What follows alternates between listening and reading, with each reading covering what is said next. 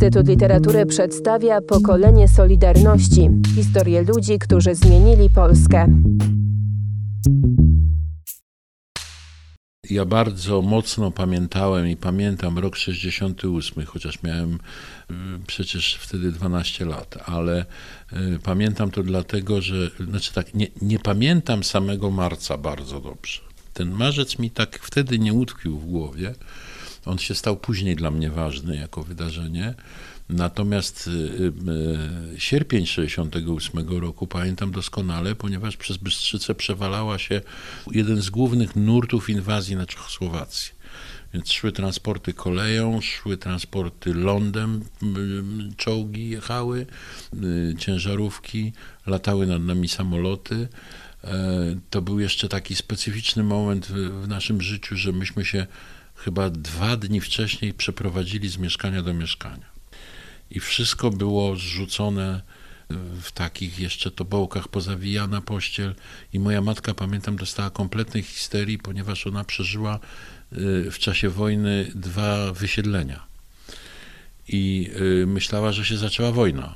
I nasza sytuacja e, taka na oko. Też wyglądała tak jak, z takiego wysiedlenia właściwie, że myśmy jeszcze, już żeśmy opuścili stary dom, a jeszcze się nie zagospodarowali w nowym i te samoloty i to i pamiętam to nasłuchiwanie Wolnej Europy i te dramatyczne apele czeskiego radia, mm, to wszystko było obecne w naszym domu i ja to bardzo, bardzo mocno przeżyłem i pamiętam, że przeżyłem jeszcze coś więcej, dlatego że jak, jak, jak się wyszło wtedy propaganda komunistyczna mówiła, że, że to Niemcy chcą nam odebrać ziemię zachodnie i w ogóle zająć Czechosłowację, przede wszystkim trzeba braciom Czechom pomóc, y, to byli ludzie, którzy w to uwierzyli oczywiście. Ja pamiętam w rynku jakieś takie dyskusje ludzi, którzy się zbierali i dyskutowali między sobą, bo obok jechały te nasze czołgi i, i się cieszyli z tego, że te czołgi tam jadą do tych pepików. I ja pamiętam, że byłem takim smarkaczem, ale poczułem y, y, normalny wstyd. To się potem mi odłoży y, pozytywnie w różnych działaniach, więc to pamiętałem. 70 rok pamiętałem już dobrze, bo to była tragedia i, i, też to pamiętam głównie z nasłuchów Wolnej Europy, bo Wolnej Europy się u nas w domu słuchało, więc to był taki jakby dualizm. Ja nie zostałem młodym komunistą, tak? Ja e, byłem aktywny społecznie i ten ZMS mi dawał e, do pewnego momentu jakby szansę takiego działania, tak?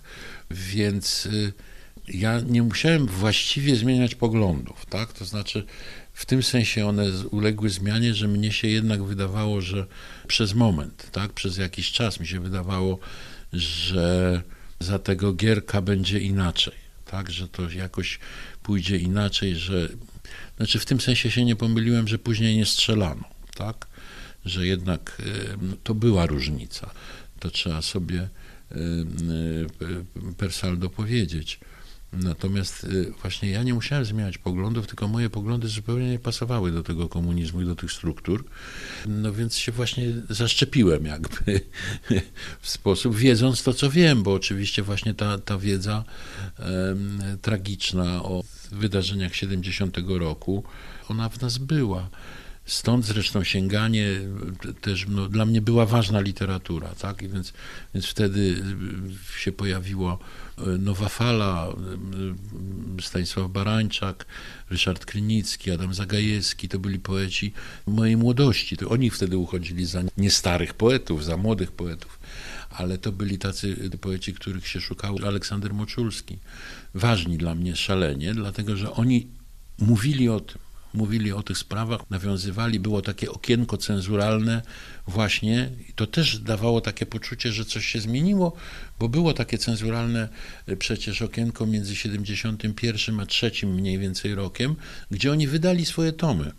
Legalnie, oficjalnie wyszły tomy e, z różnymi e, mało cenzuralnymi rzeczami. No, to nas oczywiście kształtowało i w momencie, kiedy znaleźliśmy się na studiach, to tam były dwie rzeczy, trzeba powiedzieć.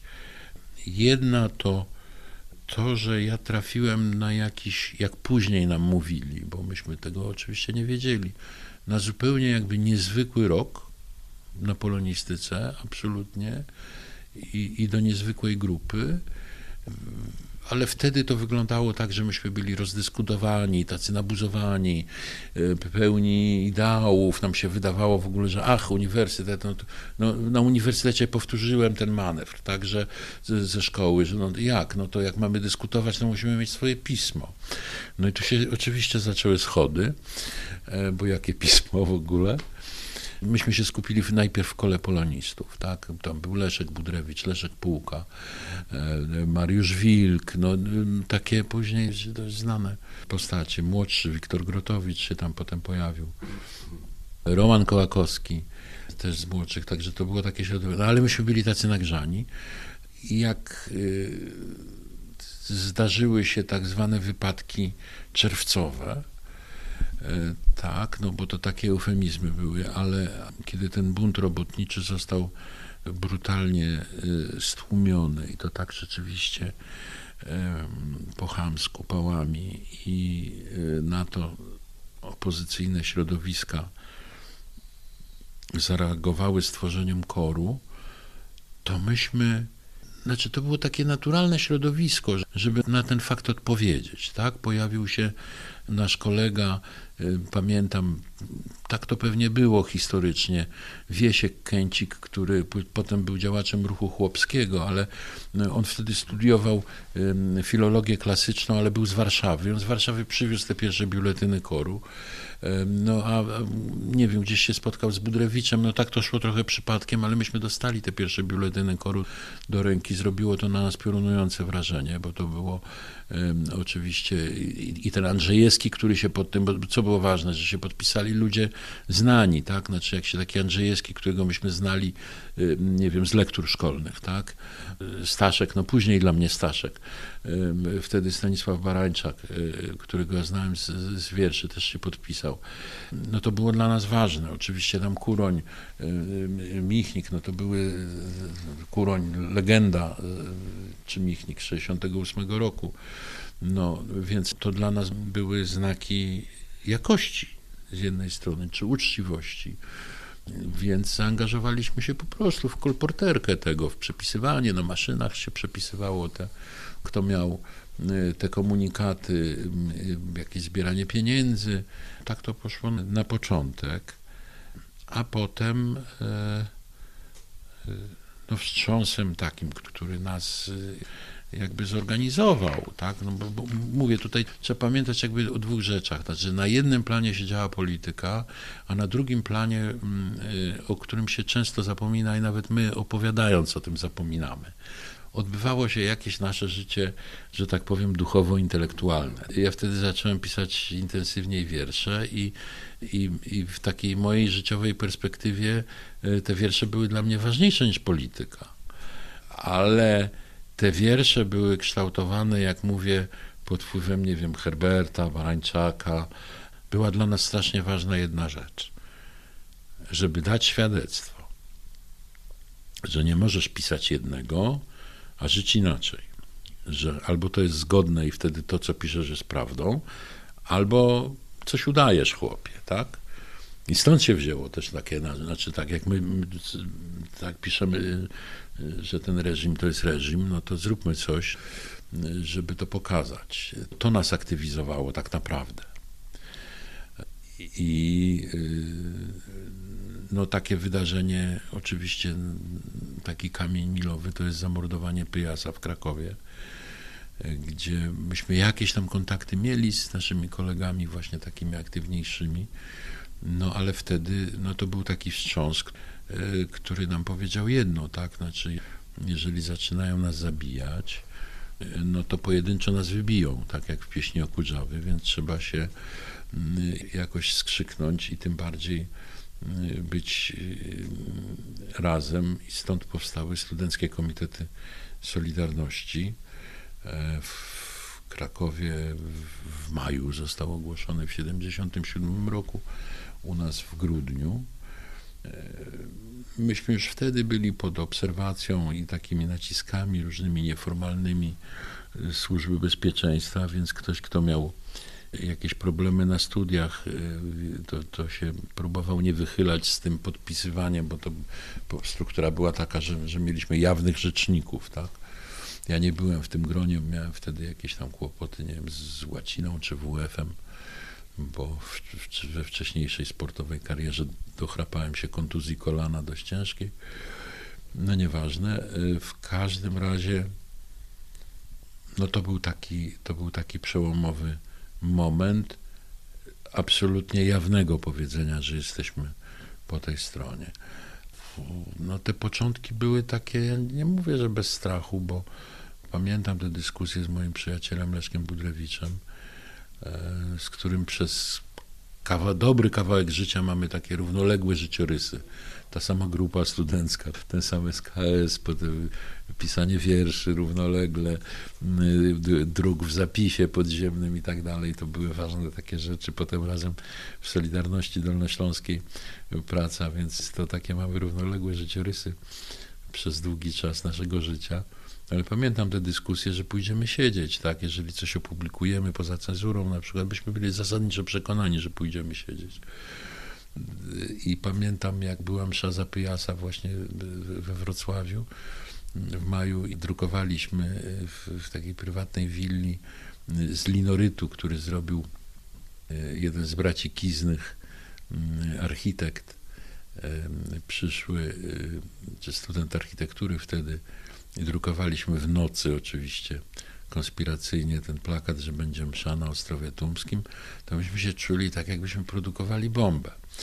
W takim napięciu byliśmy, że za chwilę tutaj jakaś policja wpadnie, każde trzaśnięcie y, drzwi auta na ulicy nas elektryzowało. Nic takiego się nie zdarzyło. Tak samo potem, jak wieszaliśmy te plakaty, ja miałem tam jakiś rejon na Politechnice do rozwieszenia, też mi się wydawało, że wszyscy na mnie patrzą i zaraz mnie zamkną i chwycą. No, okazało się, że spokojnie powiesiłem te plakaty i nikt mnie nie zamknął, nikt mnie nie chwycił. I to były fajne rzeczy, bo to była taka granica strachu, takie przejście granicy strachu. Aha, że można i nic się nie dzieje i to, że da się z tym żyć, tak? To była jedna rzecz, taka dająca y, chęć czy przestrzeń do działania. A druga granica strachu była jeszcze ważniejsza dla nas, no bo jak mówiłem, myśmy tworzyli, pisali wiersze i była oczywiście próba takiego wciągnięcia. Dla nas wtedy ważną osobą był e, Lothar Herbst, który wtedy był w PZPR-ze i wtedy się angażował w opiekę nad naszym kołem polonistów. I on nas próbował, on, on zobaczył w nas takie młode środowisko literackie. Myśmy równolegle pod jego egidą udało nam się założyć na uniwersytecie coś, co się nazywało warsztaty literackie filologów. I to było takie pismo tego koła naukowego, rocznik z trudem wydawany, bez cenzury, osobny temat, a Lotar z kolei był zaangażowany w oficjalne pismo, które się nazywało Konfrontacje. I to było pismo wydawane przez ZSP. I on nas tam próbował wciągnąć. I on nas, nawet to się na chwilę udało. To 76-7 rok właśnie.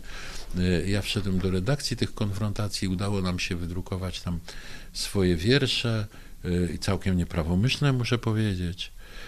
I ta historia z tymi konfrontacjami się skończyła, e, jak nas pierwszy raz aresztowano, w, czy zatrzymano na wiosnę 78 roku. I taką, żeby to spuentować, także taką granicą właśnie strachu był pierwszy druk poza cenzurą.